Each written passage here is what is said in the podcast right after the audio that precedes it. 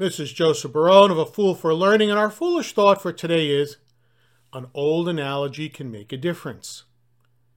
Recently, I was conducting a series of customer service workshops for a small local company. During one of the workshops, the group was very, very small. There were only four participants. Two seemed to be very engaged, and two were just there. As it was a small group, I could easily spend more time with them doing more of a deep dive into a variety of topics. For example, more time on individual motivation and some time on where do you see yourself in two, five, and 10 years down the road. Of the two that did not seem to be engaged, no matter what I did or said, they just simply did not want to participate.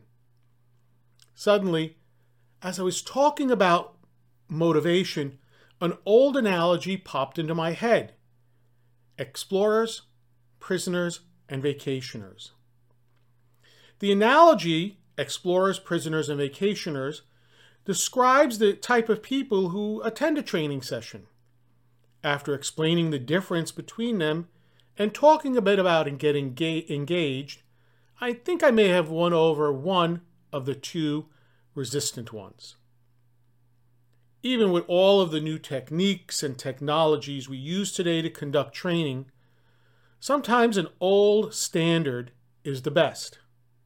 And if you never heard of this analogy, I will cover it in my next podcast. Something to think about.